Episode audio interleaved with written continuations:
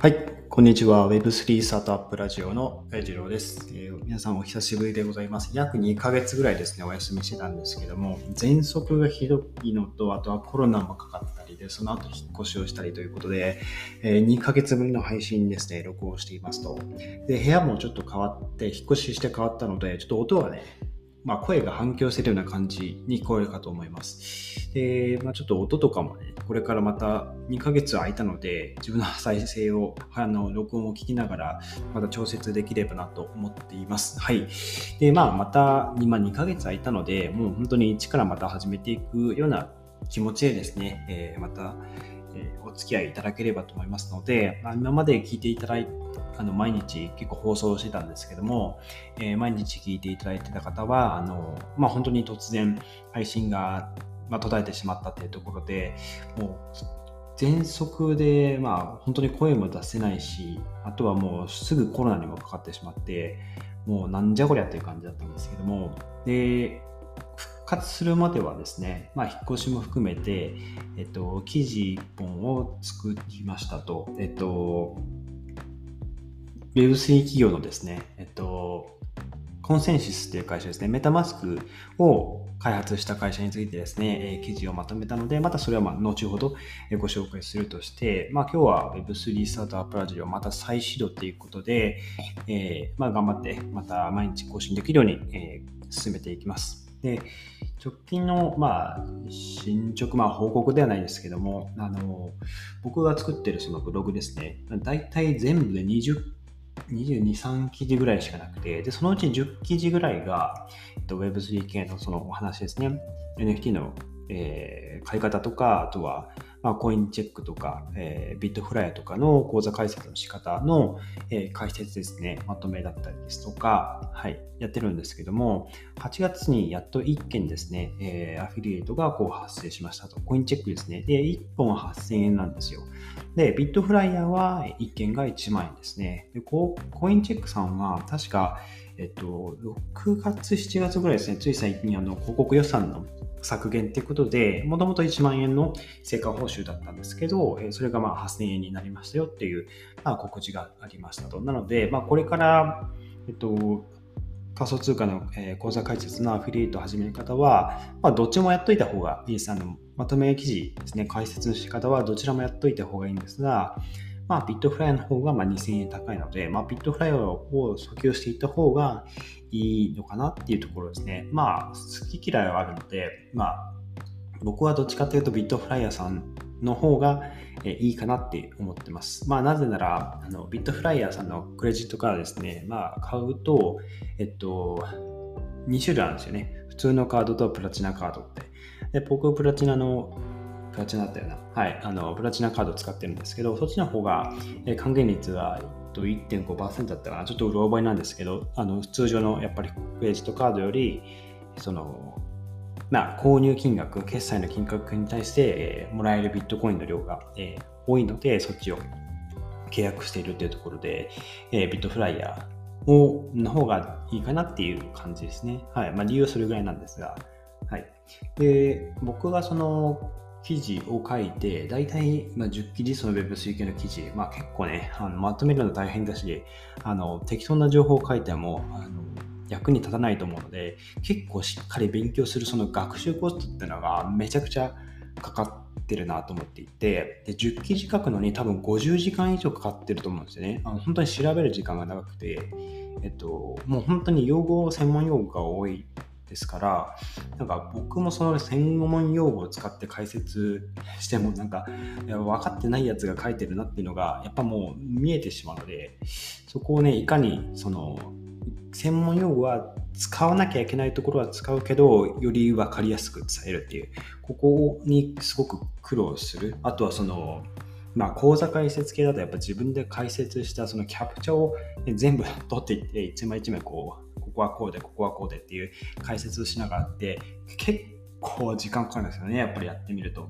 なので、ここを根気強くやっていくと、あの、たった10記事でも、えっと、アフィリアフィリエイトが発生するっていうくらい、今、あの市場としては、えー、伸びている、まあ、ほど出てきたばっかり、あの、これから広がっていく、えー、産業なので、えー、ぜひ参入していく価値はあるんじゃないかなって思います。あの、まあ、なて言うんでしょう。全体的に今、こう、冬の時代が来たっていう、その、市場的には冷え込んでいるって言われてますけど、まあ、ぶっちゃけそんなことはなくて、あの、もうここ3年、4年前の、本当に、その、マントコックスの、えー、事件とか、いろいろ、まあ、ダウ事件とか、まあ、ちょっとまた、ちょっと話していたら、ああれも話したいな、これも話したいなって、まあ、パッと出てきたんですけど、はい。まあ、おいおいね、あの、また解説というか、あの同じ話もなんか繰り返ししてるかもしれないんですけど、はい。ぜひその基礎的なところもまたあの振り返りとしてお話しできればなと思います。はい。で、僕の最後の配信が確か、えー、イーサリアム2.0ってなんだっけっていう配信ですね。で、こちらが、あの、まあ、6月の28、9ぐらいで最後の配信止まっていて、ありがたいことに190件ぐらい再生いただいていて、でも本当に一その一般人があの配信して190人ぐらいが、まあ、もちろんこの再生回数、あの、1人が2回3回聞いてるって可能性はあるんですけども、それでもそれだけ再生されてるって、まあ、あのありがたいことだなと思いつつ、はいまあ、自分の知識を深めることも踏まえて、えー、発信をしていければなと思っています。はい。というような感じですかね。はい。ちょっと長くなっちゃいましたが、近況は、えー、そんな感じですね。で、今日久しぶりにですね、ね話してみたいものが、あの、まあ、今まで Web2 ですよと。で、これから Web3 っていう業界に行くにあたって、のまあ、伝統的なその金融業界、金融市場、まあ、株式の取引だったりとか、証券の取引がありますと、ここのキー、その、ここの、まあ、概念が、まあ、Web3 にも受け継がれてるなっていうところで、その Web3 のその出てくる新しい単語、もう本当に毎日いろんな単語が出てくるんですけど、それを調べていくと、その、もともと金融業界ではこういう考え方があってそれが Web3 ではこう捉えられてますみたいなあの今まで今までというか、まあ、今も現在進行形でですね使われている概念がそのまま出てくるので今のその、ねえっと、金融市場っていうのを理解するためのあの、まあ、手助けにもなるのかなと思ってるので、えっと、今日はですね NFT のウォッシュトレードについて話していこうと思います。はい最近僕も知ったんですね。はい。えっと、まあ、まず、ウォッシュトレードって何かっていう話からですね、えっと、まあ、一言で言うとですね、NFT あるじゃないですか。それを、あの、あたかも価格が高いかのように、あの、見せかけている取引のこと、まあ、偽の取引ですね。えっと、売り手と書いていますね。で、この2人が同じ同一人物か、もしくは別々の人なんだけれども、2人が共謀している、えー、お互いに口裏を合わせて、えー、共謀しているような取引のことを指します。はい。まあ、つまりですね、まあ、その NFT、とある NFT があたかも高値で取引されているような取引に見せかける。まあ、そういう見せかけて、えー、オープンシーとかのフロアプライスですね。あのまあ、その NFT プロジェクト、のま、一般的に全体的なその価格ですね、平均値の価格ですね、ここをこう釣り上げて、あたかも有名なプロダクトとして見せかけるっていう、あの、まあ、一種の詐欺、詐欺ではないんですけど、うんまあ、そういう、まあ、市場にあの偽の情報を与えるような、えまあ、取引というか、まあ、そういう履歴のことを言いますね。NFT ウォッシュトレードというのが。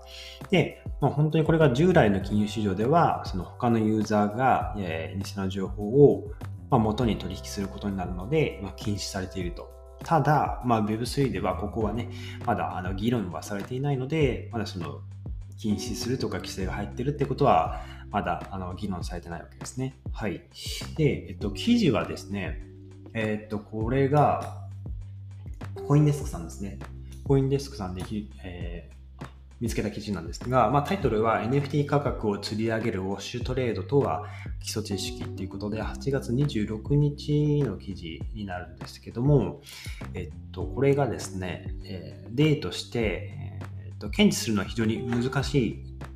けれども、まあ、有名な実例も存在するよっていうことで、一つ例を紹介しますね。えー、2021年の10月23日、クリプトパンク、えー、9998が2つのウォレット間で12万4457イーサで取引されたということで、12万ですよ。12万4457イーサで、え取引されたんですね。で、これは当時のレートで言うと、約5億3200万ドルに相当すると。もう、あの もう考えられないですね。どんなクジラやねんっていうところですけど、えー、この取引は、えーまあ、自動的にクリプトパンクの、え取引を追跡し、ツイッターで発表するクリプトパンクスボットによって検知されたということで、まあ、これボットが検知して、えー、自動的にツイートしますね。で、まあ、クリプトパンクのホルダーたちも、えー、まあ、狙ってる、まあ、NFT のコレクコレクターの方、えー、投資家の方も12万イーサとあの目を疑いますよね。で、いろんな方がやっぱり、イーサスキャンとか、その、イーサリアム上の、えー、取引の履歴を調べるツールがあるんですね。そこで皆さん、まあ、調べるわけですよ。で、そして調べていくと、やっぱりこれは、あの、まあ、偽の取引あのであることが、えー、まあ、発見されたということなんですね。で、詳細は、えっ、ー、と、イーサスキャンによると、えー、買い手は数複数のフラッシュローンを使って12万4457イーサを調達したと。でパンクパンクのスマートコントラクトに支払いをなって、えー、それが売り手のウォッシュ、あ、ウォレットへ、えー、送信されたと。で、売り手はその後に17万4457イーサを買い手に送り返し、買い手はフラッシュローンを返済。うん、まあ明らかに怪しいよねっていう話なんですね。はい。というところです。で、まあ、こういうのが、あの、まあ僕も、まあほとんど素人に近いですね。インスタスキャンでその各取引が、これなんか怪しくないかなって 見てるわけじゃないので、まあわからないですね。はい。注意深く見ないと。っていうか、こういう基礎知識がないと、うん、そういう高値で取引されて、まあ、それぐらい価値があるものなんだなって、そのまま鵜呑みにしちゃうと思うんですよね。はいまあ、こういう基礎知識をつけていくことで、なんかこれ怪しいなっていうのを、まあ、身につける手助けにもなるかなと思います。で、あ大事なのはここからで、NFT 買ってみたいなって興味を持っている人が、まあ、どうやってそういうえー、偽の取引ですね、えー、こういうウォッシュトレードのサインを、サインに気づくかっていうのを、あのまとめがね、あのコインコインデスクさんで、えあるので、えー、その3つですね、ポイントを話していこうと思います。で、1つが価格、2つ目が取引履歴、3つ目が以前の保有者っていうことでまとめられていると。で、1つ目の価格ですね、えまあ、買おうかなって思ってる NFT があって、この NFT が、えまあ、コレクション何でもいいですよ。うん、小豆でも何でもいいですね。えー、コレクションの、えー、底値、まあ、一番低い値段ですよね。まあ、その小豆の中でも、まあ、例えば今例で小豆出してますけど、めっちゃ高いのもあるし、まあ、結構その底値ですね。えー、小さい、ごめんなさい、小豆今どれぐらいなのか、最低のいい価格がわかんないので、まあ適当に話してますけど、まあ最低の価格がまあ1イーサだったとして、で、そのコレクションの底値よりもはるかに高い場合、例えば1000イーサとか、まあ、そういうので、えー、取引されている場合は、えー、NFT がウォッシュトレードされた可能性があるということで、まあ、特にその NFT がその高価格な、えー、説明するような、まあ、なんて言うんでしょうね。まあ希少性、レアなその特徴を持たない場合は、まあ、なおさら怪しいということで、そのまあ、全然話題にも上がってないようなその NFT が急にね、あの高値で取引されるっていうのは、まあ怪しい証拠だよねっていうところですね。で、まあ、2つ目、取引利益ですね。イーサスキャンや BSC スキャンっていう、まあ、ツールがありますと、これを使って NFT の取引利益を確認できるよと。で、オープンシーンとかで、その出品ページで、えー、その取引している利益を、えーまあ、表示している、まあ、他のマーケットプレイスもあるんですが、そのマーケットプレイス上で過去にその活発に取引されてないのにもかかわらず NFT の価格がボンと突然ね、えー、高騰している場合だとウォッシュトレードかもしれないということで2つ目が取引履歴ですね。で3つ目が以前の保有者ということで今回まあ事例で紹介したクリプトバンク9998のようにその取引履歴に複数回登場する、えー、まあ、0x うんたらかんたらっていうワレットありますね。ワレットアドレス。これが複数回存在している場合は、えー、怪しいぞと同じウォレットがその同じ NFT を複数回こう行ったり来たり、えー、購入したりしている場合は、まあ、ウォッシュトレードかもしれないと。まあ、その個々のウォレットアドレスをチェックして、え、NFT の取引利益に出ている他のウォレットのアドレスとの取引が、あったかどうかも確認することができるので、ウォレットの、密接なその関連を示す、サインになり得るんじゃないかっていうことで、ま、まとめていると。はい。価格、取引利益、以前の保有者ですね。はい。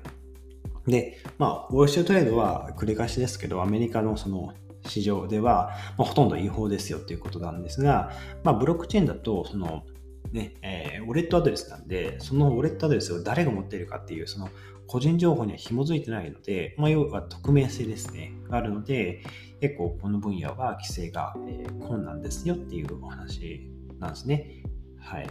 で、NFT トレーダーの人たちは、まあ、その需要が高いっていうね、えー、誤った印象を与えられてしまって、その NFT の価値を、